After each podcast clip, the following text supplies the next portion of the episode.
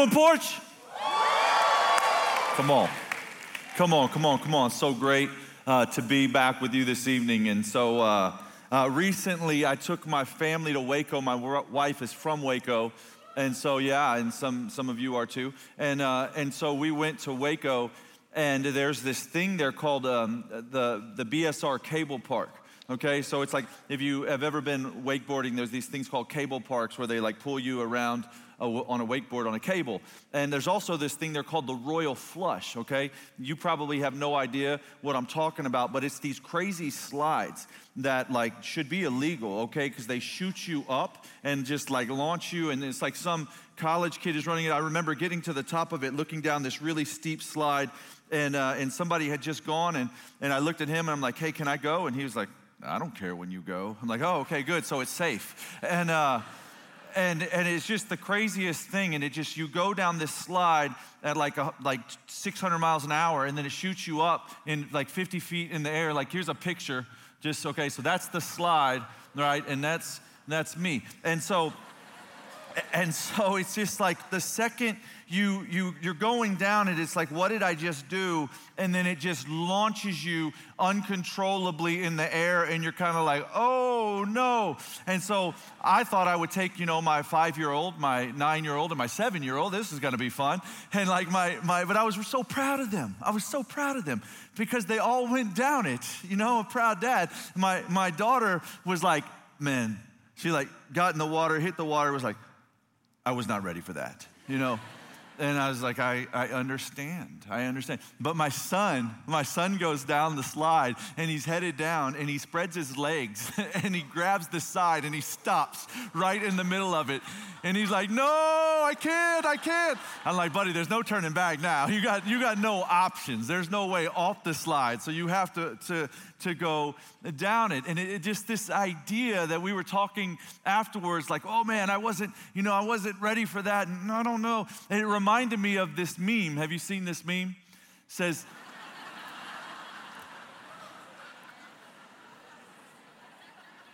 This is me sliding into adulthood. See, I think that's like some of us, like life is just like, you know, there's kindergarten, first grade, second, second grade, third grade, fourth grade, fifth grade, you know, then junior high, then high school, then college. And then it's like all of a sudden, ah, we're just kind of flying, flying, you know, and flailing through the air. It's like, I wasn't ready for this. And then what do you do? You're kind of like, okay, I don't like, like, is this the real world? Like, I think I'm gonna go back to college. You know, maybe I'll, I'll, go back. Maybe, maybe grad school, that sounds pretty good right now. And then what you do, you're like, man, I don't, I don't know about this job. Like, I think I got the wrong job and I need to go find the right job. And so you, you begin to jump around and you, you know, then you start thinking, you know, maybe I need to move.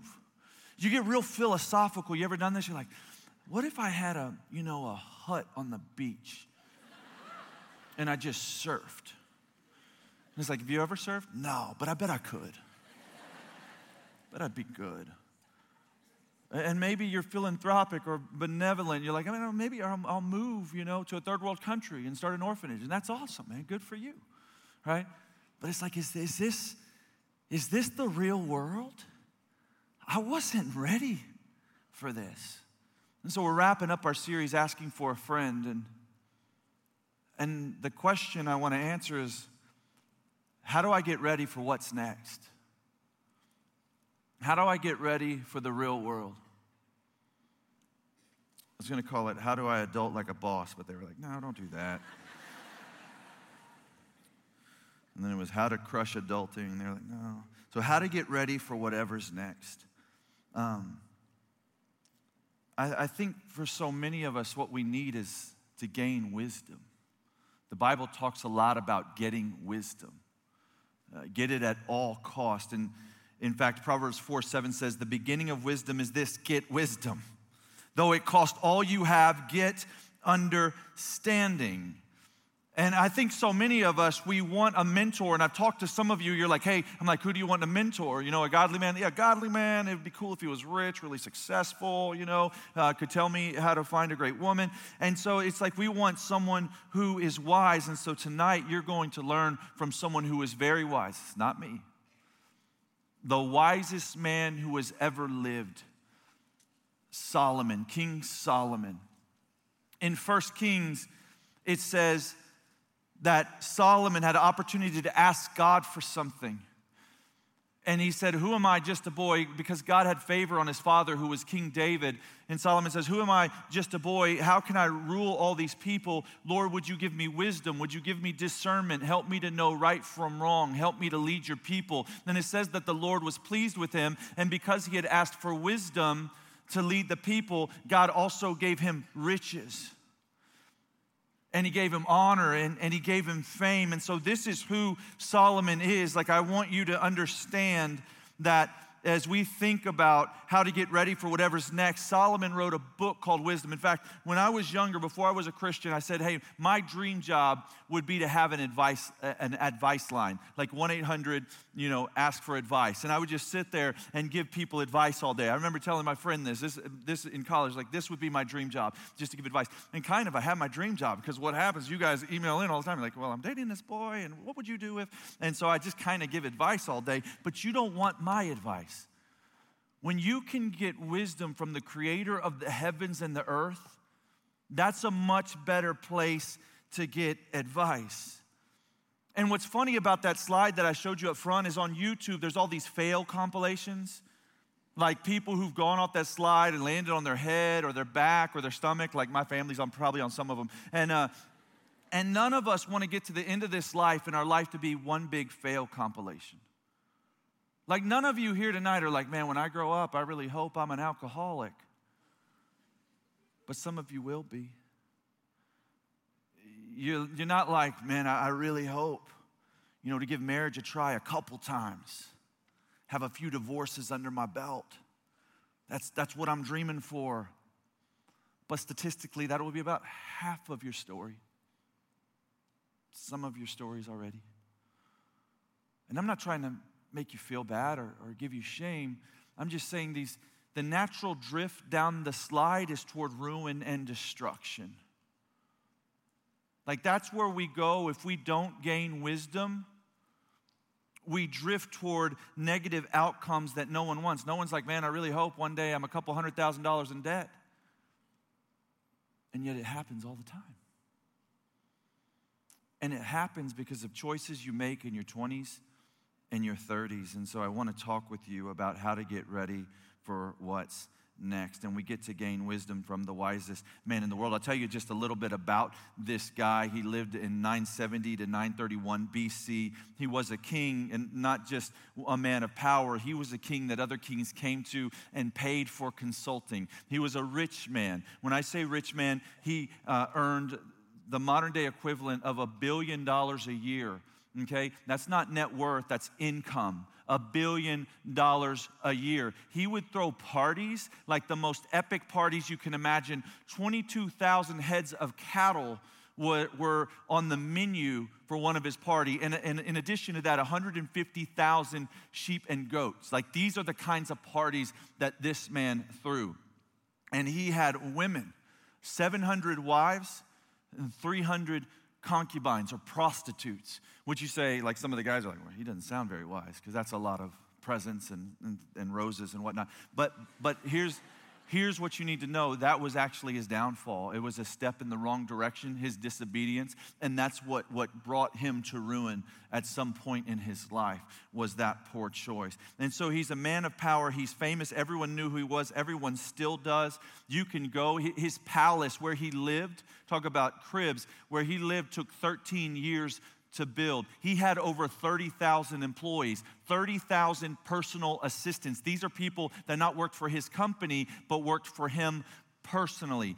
Secular sites, you can go on secular websites and search the richest man who has ever lived, and you will see people who reject the Bible as truth, acknowledge Solomon, who everyone would agree was a, a king in history in fact, you can go to Bethlehem right now, and about five, five kilometers southwest of Bethlehem, you're going to see what's called Solomon's Pools. They're still there. They were used to water his garden. Don't think garden, think more amazing than any arboretum that you've ever been to. Think forest with flowers. That's this guy. And so we're going to get to learn from him because he wrote a book called Proverbs. It's most of his writings or things that he captured from other kings and collected and put it in a book of wisdom in the scriptures. My preference would always be to teach a passage of the Bible to highlight Jesus and present the gospel to you, okay? But tonight's going to be a little different. Tonight I'm going to teach through a book, verses. Usually I teach how many points? Three points. Uh, tonight, I'm going to teach 10. We're going to fly. It's going to feel kind of like a Chris Pratt speech, okay? And so, so stay with me, drinking from a fire hydrant, as we look at 10 pieces of wisdom that will help you get ready for whatever is next. And the first one is this pay attention to what you pay attention to. Pay attention to what you pay attention to. That is, give careful thought to your thoughts. Uh, it says this in the Proverbs, chapter 14, verse 15 The simple believe anything, but the prudent give thought to their steps. It says in 14, verse 12, there is a way that seems right, but in the end, it leads to death. You think it's the right way, but if you go that way, it's going to kill you. This is why I say this here. This is why this is important, and it's number one on the list because thoughts take you places, right? Just by thinking, you can bring yourself to a place of panic and anxiety and unrest just from your thoughts. A thought can get lodged in your head that will impact the direction you go. In fact, somebody said it like this sow a thought, you reap an act. Sow an act, you reap a habit. Sow a habit, you reap a character. Sow a character, and you reap a destiny. They're connecting your destiny to your thought in a moment. Let me show you how this plays out. What I'd love you to do for just a minute, for just a few seconds in campuses. You can do this too, wherever you're at. I, would love for everyone to close their eyes for just a minute. Just close your eyes for just a minute. Now, let's just presume that every way would lead to death. Any way you could go would lead to death except north. If you go north, you'll live. I want everyone to point north. Everyone point north.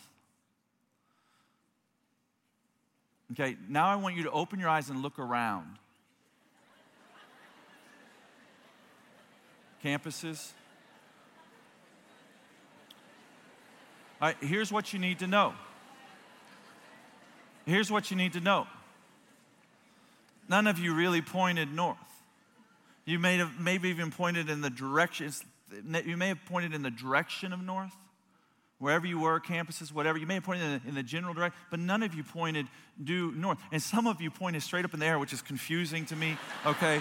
I, I don't know what to do with that, but, but let's talk afterwards, okay? And, and so, what I want you to know is what you think it matters because it takes you places. And so right about now you think, but yeah, that's not a big deal because, because I could just have, I have a compass on my phone. I can pull out the compass and it will tell me which way north is. That's exactly right. What you use as a source of wisdom really matters because it takes you places. So consider carefully what you pay attention to. Number two, get out of debt and stay out. Get out of debt and stay out. Proverbs 22, verse 7 says, The rich rule over the poor, and the borrower is slave to the lender. I often, Monica and I often get to do premarital counseling where we meet with a couple who's about to get married. And a lot of times, what happens in that conversation is we'll learn that one of them or both of them has debt, sometimes a lot of debt. Maybe it's student loans and a car loan, and, and it's just compiled. Maybe credit cards that they haven't paid off, and, and they get to this place and they start to feel shame and guilt because their debt is about to be their debt, collective, right? And, uh, and the other person, when you think about sharing all things in marriage, a lot of times you don't think about, oh, yeah, I'm going to start off $100,000 in the hole. Like that's really the choice that I'm making. And I don't say that to make you feel shame. I say that so that you might consider that now is the time for you to get out of debt. And you think, man, there's no way I can. And I would say, there, I've seen people do it. And here's how you do it you live below your means you give as much as you can and you use all of the rest to pay bar tabs. No, debt. debt. Cell phone bills. No, debt. Right? Consider your car. Can you drive a cheaper car? Can you get out of that debt? Could you drive a cash car? All right? And it never fails to surprise me when someone has $100,000 in debt and a brand new 4Runner. It's always confusing to me as well. And so consider how you might get out of that debt. Uh, that's going to prepare you well for later. And so the, the third point that I want to give you from the book of wisdom is deal with addictions now. Now is the time for you to deal with addictions. Proverbs 11, verse 6 says, The righteousness of the upright delivers them, but the unfaithful are trapped by evil desires. It's Proverbs 11, verse 6. Let me explain to you what addictions are like. Addictions are like you have, anybody have a pet, a puppy or kitten or anything? Any, any bird owners? We're a bird family. I see you. We got birds. Um, it's like you have a pet lion and you love it and it's cuddly and it purrs when you pet it and it comes with its nose and nuzzles up against you. It's really cute, makes this cute sound and you feed your lion, you love your lion, you feed him, he grows up and he gets bigger and bigger and bigger. And then all of a sudden, Simba, right, is king of the jungle. He's got the sharp teeth and everything. And, and you were the master of the lion, but now the lion's master of you. At its will, it can devour you. But you can't kill the lion because it's your pet, you love him. You, you've grown to cohabitate with him, he's kind of become a part of you and you don't realize that any minute he's going to eat you for lunch. And so here's my question What are you addicted to? So, the people who are really bad off, they don't think they are addicted. It's the ones that are like, man, I know exactly what I'm addicted. Those I have hope for. Like they're probably going to get well. It's the ones that don't realize that they are addicted to alcohol they are addicted to money, to drugs, to pornography, to shopping, right? Those, those are the ones that I am concerned about. And the problem is with the analogy of the lion when you feed something, it grows, it gets bigger. And so you think like, oh, I can stop drinking anytime, man. It's not a problem. Just one last time. No, I'm gonna go out one last. See what, what you're doing is you're feeding something. When you feed something, it goes, I'm gonna look at that one last time. I'm gonna call him one last time. I'm gonna go there one last time. I'm gonna watch that one last time. This is the lie of one last time. You just fed it a little food and it got bigger, so the next time's gonna be harder, more difficult because you grew an appetite for it. I've been doing this like no sugar thing. Yeah. Pray for me. Ketogenics, anybody? Paleo, whole 30 people. Pray for them. And so, so no sugar. So the, right off the bat, man, is real hard. Like the cravings are uncontrollable. Like you just you walk by the bakery Okay, I just went there for fun. Um, and, and you see the eclair, and they're just calling your name, you know, and, and it's so difficult. Like, I can't, you couldn't sleep at night. Just, you know, I'm like so hungry for dessert. Like, we're a dessert family, you know, and so we had, I'm so hungry for dessert. But, but what happens, and I read about this and I, I began to experience, but if you, if you stop eating for it, you, you sustain, okay, the cravings go away. I never would have thought that happened. But the cravings went away. But I made a mistake. I ate one cookie. and it was just like I was starting all over. They were, they were all right back on me. It took the same amount of time for them to go away. See, when you starve something, you feed something, it grows. You starve something, it dies. So starve addictions. Now's the time to starve addictions. Number four, make friends that make you better. Make friends that make you better. Walk with the wise and become wise, for a companion of fools suffers harm. It's Proverbs 13, verse 20. And so the, the reality is, you are the average of your five closest friends. You are the average of your five closest friends. So be careful who you choose as your favorites in your phone, who your friends are. Because, and maybe you think, yeah, but I, you know, I can't just leave my friends. No, no, no, no. You can't just leave your faith. You can leave your friends, okay? But the reality is, your friends are gonna pull you down. So make friends that make you better, okay? Uh, like, it, it's so much easier to pull someone down than it is to pull them up okay? You, you get that? It's so much easier to pull someone down than it is to pull them up. Come, come here for a second, if, if I can borrow you for just a minute. It's my man here. So I'm just going to prove this point. Pull you. No, no, you don't put your foot up there. Help me. Okay, now you pull me down. No, you, no, just pull me off here. Okay, I didn't mean like that. Wow, okay. You didn't have to get violent. Jeez. Get back up here. I'm back Fort Worth. Uh, uh, point proven, okay? It's a lot easier to pull someone down than it is to pull them up. Okay, let me recover for a minute. Pulled something. Uh, and so I said this at launch, where some of you need to hear change your playmates in your playground, change where you go for fun and who you hang out with. But I can't just abandon my friends. No, you can't just abandon your faith. Number five, inform your heart before you follow it. Inform your heart before you follow it. Talking about how you prepare for what's next in life. Above all else, guard your heart, for everything you do flows from it. It's Proverbs 4 23. Okay? This is the lie of follow your heart. Jeremiah tells us your heart is wicked and deceitful. It's beyond cure. Who can trust it? And yet we trust it. And yet the Holy Spirit gives you a new heart, regeneration. You have God's Spirit at work in your life. And so, how do we reconcile those ideas?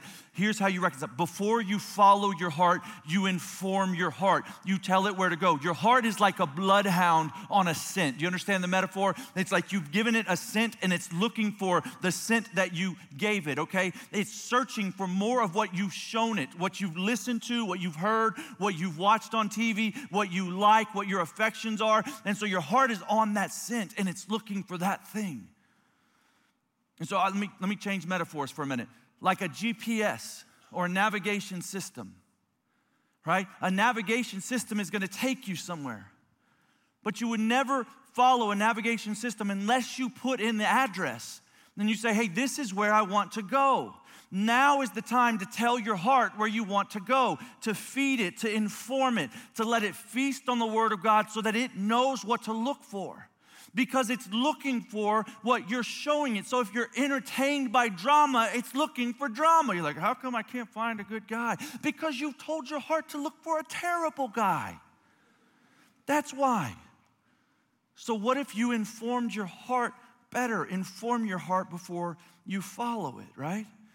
And I talked to a girl, they're like, man, I just can't get over my ex. I don't know how I'm ever gonna get over my ex. Hey, let me give you some advice, okay? Stop looking at his Instagram feed, okay? Like, how is it good for your heart you seeing him with another girl? Like, how is that a good idea? Of course, you can't get over your ex. You're, you're intentionally not letting your heart get over your ex. That's what you're doing, right? And, and some of you are like, man, I hate being single. I can't stand it. I woke up. If I see another, if I get invited to another wedding, I'm gonna, and I'm not scared. I'm not scared. And so but, that's because, I mean, you're listening to, you know, these love ballads, right? Selena Gomez telling you, the heart wants what it wants. Stop, stop doing that, okay? You're watching the rom coms, you're feeding your heart, you're, you're just teaching yourself discontentment. Comparison is the thief of joy. I'm not confused as to why you have no joy. All you do all day, every day is compare yourself. Like, like get rid of the, the Pinterest folder of wedding dresses. That's gonna help you. You're like, no, do I have to? Yes, you have to. Number six, know what is evil and avoid it. Know what is evil and avoid it. Proverbs 8, verse 13 says, The fear, to fear the Lord is to hate evil. I hate pride and arrogance, evil behavior and perverse speech. There's been something happening in our generation I want to make you aware of. And there's, this, there's a lot of talk around tolerance. Let me read you the definition of tolerance from the dictionary. This is now labeled old tolerance because the definition has changed on our watch. In our lifetime, old definition, the ability or willingness to endure the existence of opinions or behavior that one dislikes or disagrees with. To endure, the ability to endure someone that you disagree with, who thinks in a way that you disagree with. But new tolerance says, new tolerance says accepting different opinions as right. Now, this is completely crazy. It is impossible for two people who believe opposites of each other and they have to look at each other and say, Yeah, we're both right, when, when you can't both be right. This is, this is a terrible definition of tolerance. In fact, we are intolerant to old tolerance, to what has always been tolerance, is what we've grown intolerant to. And so, why tolerate something God hates? And you say, Because I love. That's right, you should love. You should love. And love is always going to be paired with truth and grace, right? And so don't tolerate evil. Stand up against it courageously. If you see a racial injustice, I hope you speak up. If you see any kind of injustice, I hope you're the loudest voice in the room. And don't tolerate what God doesn't tolerate. The only thing necessary for evil to prevail is for good people to do nothing. It's been well said. The only thing necessary for evil to prevail is for good people to do nothing. And likewise, if a brother or sister in the faith is bringing harm to themselves, help them. And so there's this other part. So let me just read the proverb to you again. It says, To fear the Lord is to hate evil. I hate pride and arrogance, evil behavior, and perverse speech. And so here's what I would say here don't be entertained by what Christ died for. You hear me on that? Like, like I just went on the Billboard charts yesterday and just looked at the top five songs, the number that one, two, three, four, five songs. And like you wouldn't believe how much I think Satan glories in those songs. Like what they said. It's crazy. As I'm talking about Nicki Minaj, I'm talking about Cardi B, I'm talking about Post Malone, I'm talking about 6 9 and some of you are like, no, not Post Malone. No, man, that's my boy. Listen, I love the beat. Can I, can I, uh, can I tell you something? Can I tell you something crazy? I love the beat. Man, I love it. Like, this brother's gifted, man. But I'm afraid that I'm, that's how I'm gonna have to explain it to Jesus. Like, we're gonna be like, dude, what were you doing? I'm like, well, Jesus, did you hear the beat? it was, it was amazing. No, I, I mean, I know what he was talking about killing people and popping pills and calling girls. I, I know. But the beat, Jesus. I, I remember being at a party right after I had become a Christian. I had new ears, you know, listening to everything through a new lens. And it was my, my, my favorite song. This is back in the day. It was 50 Cent. And, uh, and, um, and I had danced to this song like countless times, like. And we were, I was with some friends, we were dancing. And and I just started listening to words. I'm like, oh, oh, he, he's talking about raping women for profit and selling them and finding glory in that. That's, that's what I've been bobbing my head to. I never even, I never even realized. And I, I can only imagine how Satan just receives that as worship. Like just glories in that, man. It brings him so much gladness in his heart. Number seven, identify idols and rid your life of them. Identify idols and rid your life of them. Keep falsehood and lies far from me. Give me neither poverty nor riches, but give me only my daily bread. Otherwise, I have too much and disown you and say, I might have too much and disown you and say, Who is the Lord? Or I may become poor and steal and so dishonor the name of God. It's Proverbs 30, verses 8 and 9. And so this is where Solomon ultimately missed it, where he married women who worshiped other gods, who led him to worship other gods. He followed them into worshiping other gods. And so we think, hey, who has an idol? And you think, well, I don't have an idol. I don't have like a gold statue in my house or a thing that I that I offer, you know, sacrifices to. But so many of us tonight are worshiping idols, and you've got to hear this. And so it may be your work, okay? It may it could be what you do for a living. It, it could be working out, like you love to work out, and you're looking in the mirror and you're obsessed with your body, and you're you know you're constantly trying to figure out uh, you know where your body fat is or whatever. It could be hobbies that you spend too much time doing. It could be a relationship or a phone, or it could be marriage. Like I said, if you have that Pinterest folder, it could be marriage, right? And you say, well, how do I know if it's an idol? Well, does it control your emotions? Because whatever controls your emotions is what you worship. Whatever makes you happy and sad, that's, that's an object of worship. And maybe an idol you need to smash. And so, is God the most important thing in your life? The only way I know to kill an idol is to replace it with a greater idol. And so, you learn to love God more than any other thing that your heart is chasing.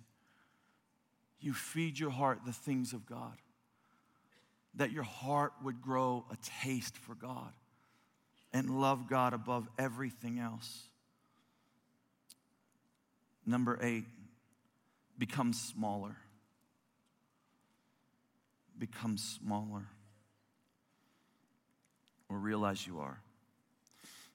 Proverbs 16, verse 18 says, Pride goes before destruction, a haughty spirit before a fall.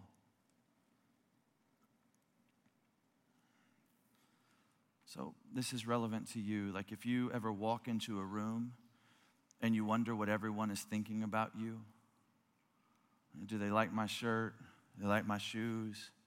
What are they thinking about me? Can I give you, can I give you just a tip here? I'm going to tell you what they're thinking. They're thinking, they're wondering what you're thinking about them. That's what they're thinking, okay? That's where their mind is. And so you can stop worrying about what everybody's thinking about you. Here's the, re- here's the truth about you. And you may not like this, but you are unbelievably expendable. When you're gone, the world is going to miss you for just a moment and then it's going to move on. And that's the truth. But God loves you, and if you've trusted in Christ, He's prepared a place for you. But right now on this earth, you're one of 7.5 billion people. And you're special, don't get me wrong. You have infinite value, you've been created in the image of God, but you're special just like the other 7.5 billion people are special. Okay? And it's just good to become small. Because when you become big, all the weight of the world is on your shoulders, and that leads to panic and anxiety disorder and everything else. But when you become small, it's just like, okay, it's like the pressure release valve. It's like everything is, is going to be okay. My five year old, we, um, we went out to eat for Mexican food.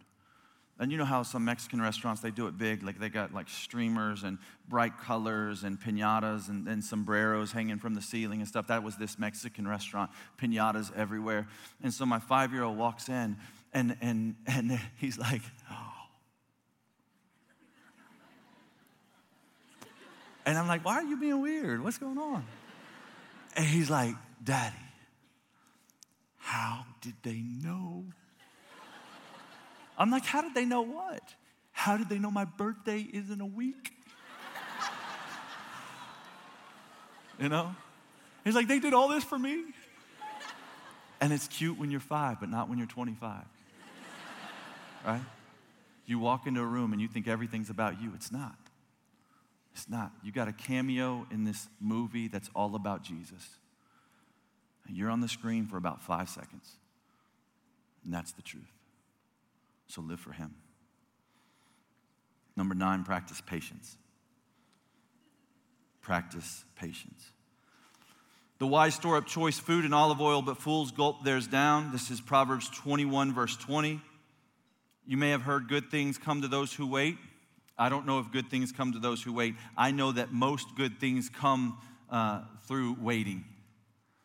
That most things that are good are worth waiting for. It's something called delayed gratification. You need to learn it, you need to know it, you need to live by it. You need to deprive your flesh of um, instant pleasure in the moment so that you can have something greater. There's this story in Genesis chapter 25 where two brothers, Jacob and Esau, Esau comes home from hunting and he's hungry, and Jacob has a bowl of stew, and he says, Give me that stew, I'm starving to death. And Jacob says, Oh, yeah? Well, I will give you some stew for your birthright. At this time, a birthright means an inheritance, uh, it means rights, it, it means you're your father's boy, like it means it comes with a lot of things. But because he's hungry, he says, what do I care about my birthright? I'm hungry. And he trades his birthright for a cup of stew because he can't wait to eat because he really wants something. Here's what I draw from that message trust yourself the least when you really, really want something. Okay?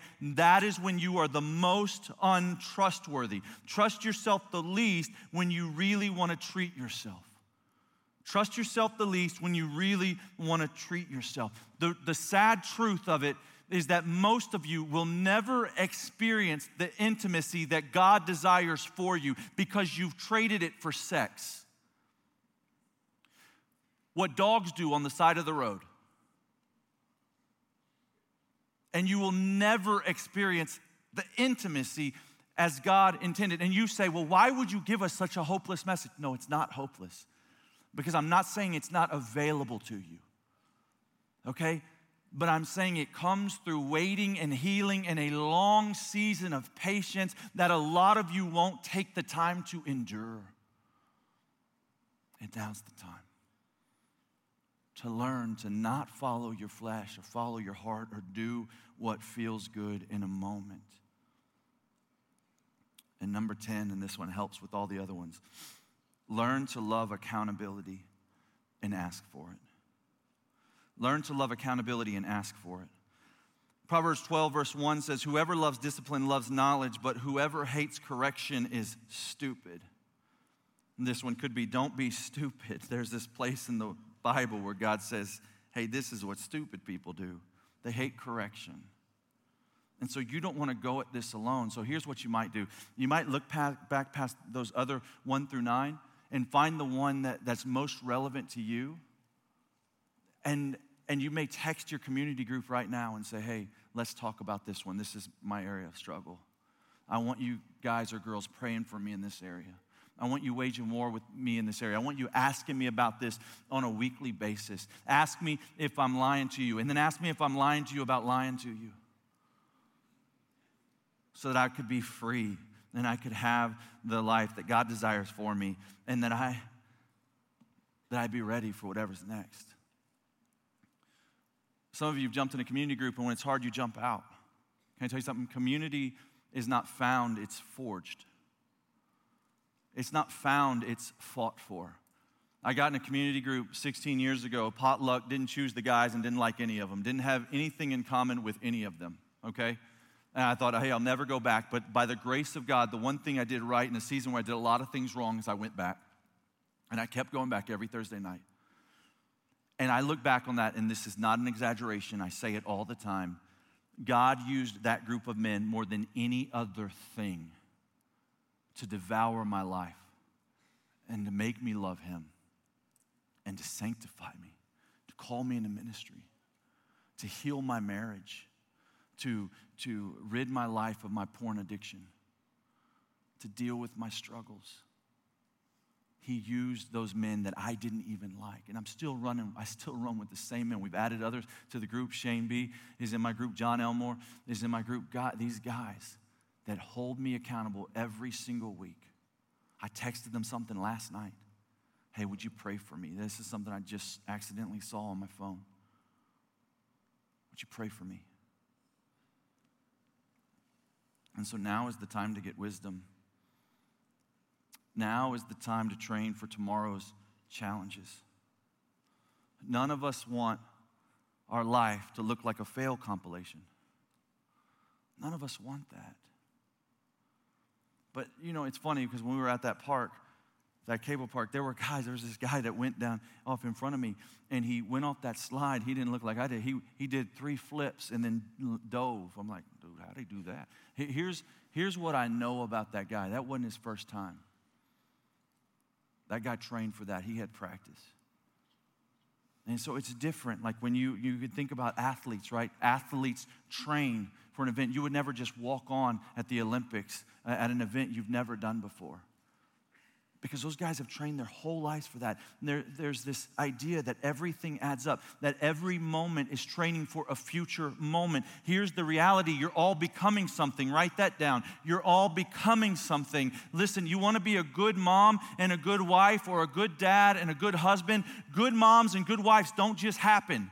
They don't just choose one day, hey, I know that I've been unfaithful my entire life and I've, I've, I've been promiscuous in my thoughts and my actions, but now I'm going to be a great wife. And life doesn't work that way. Okay, I don't, I don't like kids. I've never babysat. I don't even enjoy being around children. But I'm going to be a great mom. No, you're not. Okay? No, it's something that happens when you're 18, when you're 22, when you're 33, and you begin to pursue wisdom. None of us would just walk on in the Olympics. Every moment is training for a future moment. Everybody's becoming something. Let me show you a video of, of Louie Vito that paints this picture. A snowboarder. Would you watch this? Louie Vito didn't learn to snowboard by walking on at the Olympics, the X Games. He learned to snowboard when he got one for Christmas when he was three years old. And when he was in martial arts and jumping on the trampoline when he was 16. And when he was skateboarding to school.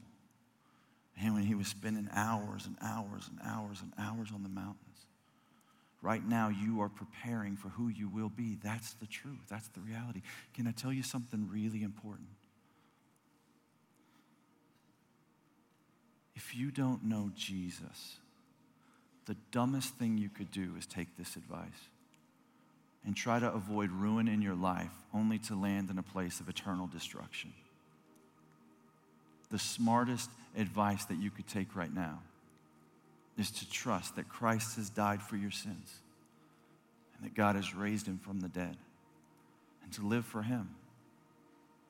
But if you call yourself a Christian, you say, hey, I'm a Christian, would you just start living like a Christian? Like if you say, hey, I believe in God, would you just start believing in God? Trusting in God? Small steps of faithfulness lead to faithful walks. Faithful walks with Jesus start with one foot in front of the other, long obedience in the same direction trusting and obeying. Let me pray that you would. Father, thank you for these friends and for their desires to walk with you in faithfulness. Father, would you heal their hurts? Father, would you heal their addictions? Would you help them to have friends that can hold them accountable? Would you guide them in the path of life? Help them not to go the way that seems right, but in the end leads to death. Father, would you help prepare them for whatever's next? Help them to be faithful today. And Lord, we love you so much. We're thankful for your son, Jesus.